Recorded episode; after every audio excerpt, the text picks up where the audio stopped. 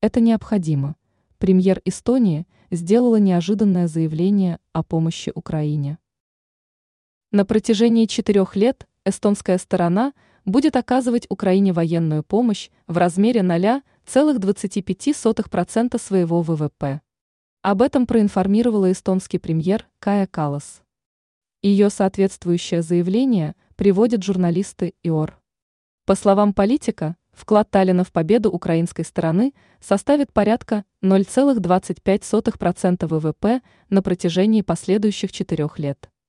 Причем она также призвала последовать такому примеру иные западные государства. По ее данным, с 2022 года эстонская сторона предоставила Киеву помощь в военном плане на сумму около 500 миллионов евро. Премьер отметила, что это необходимо для обеспечения нашей безопасности.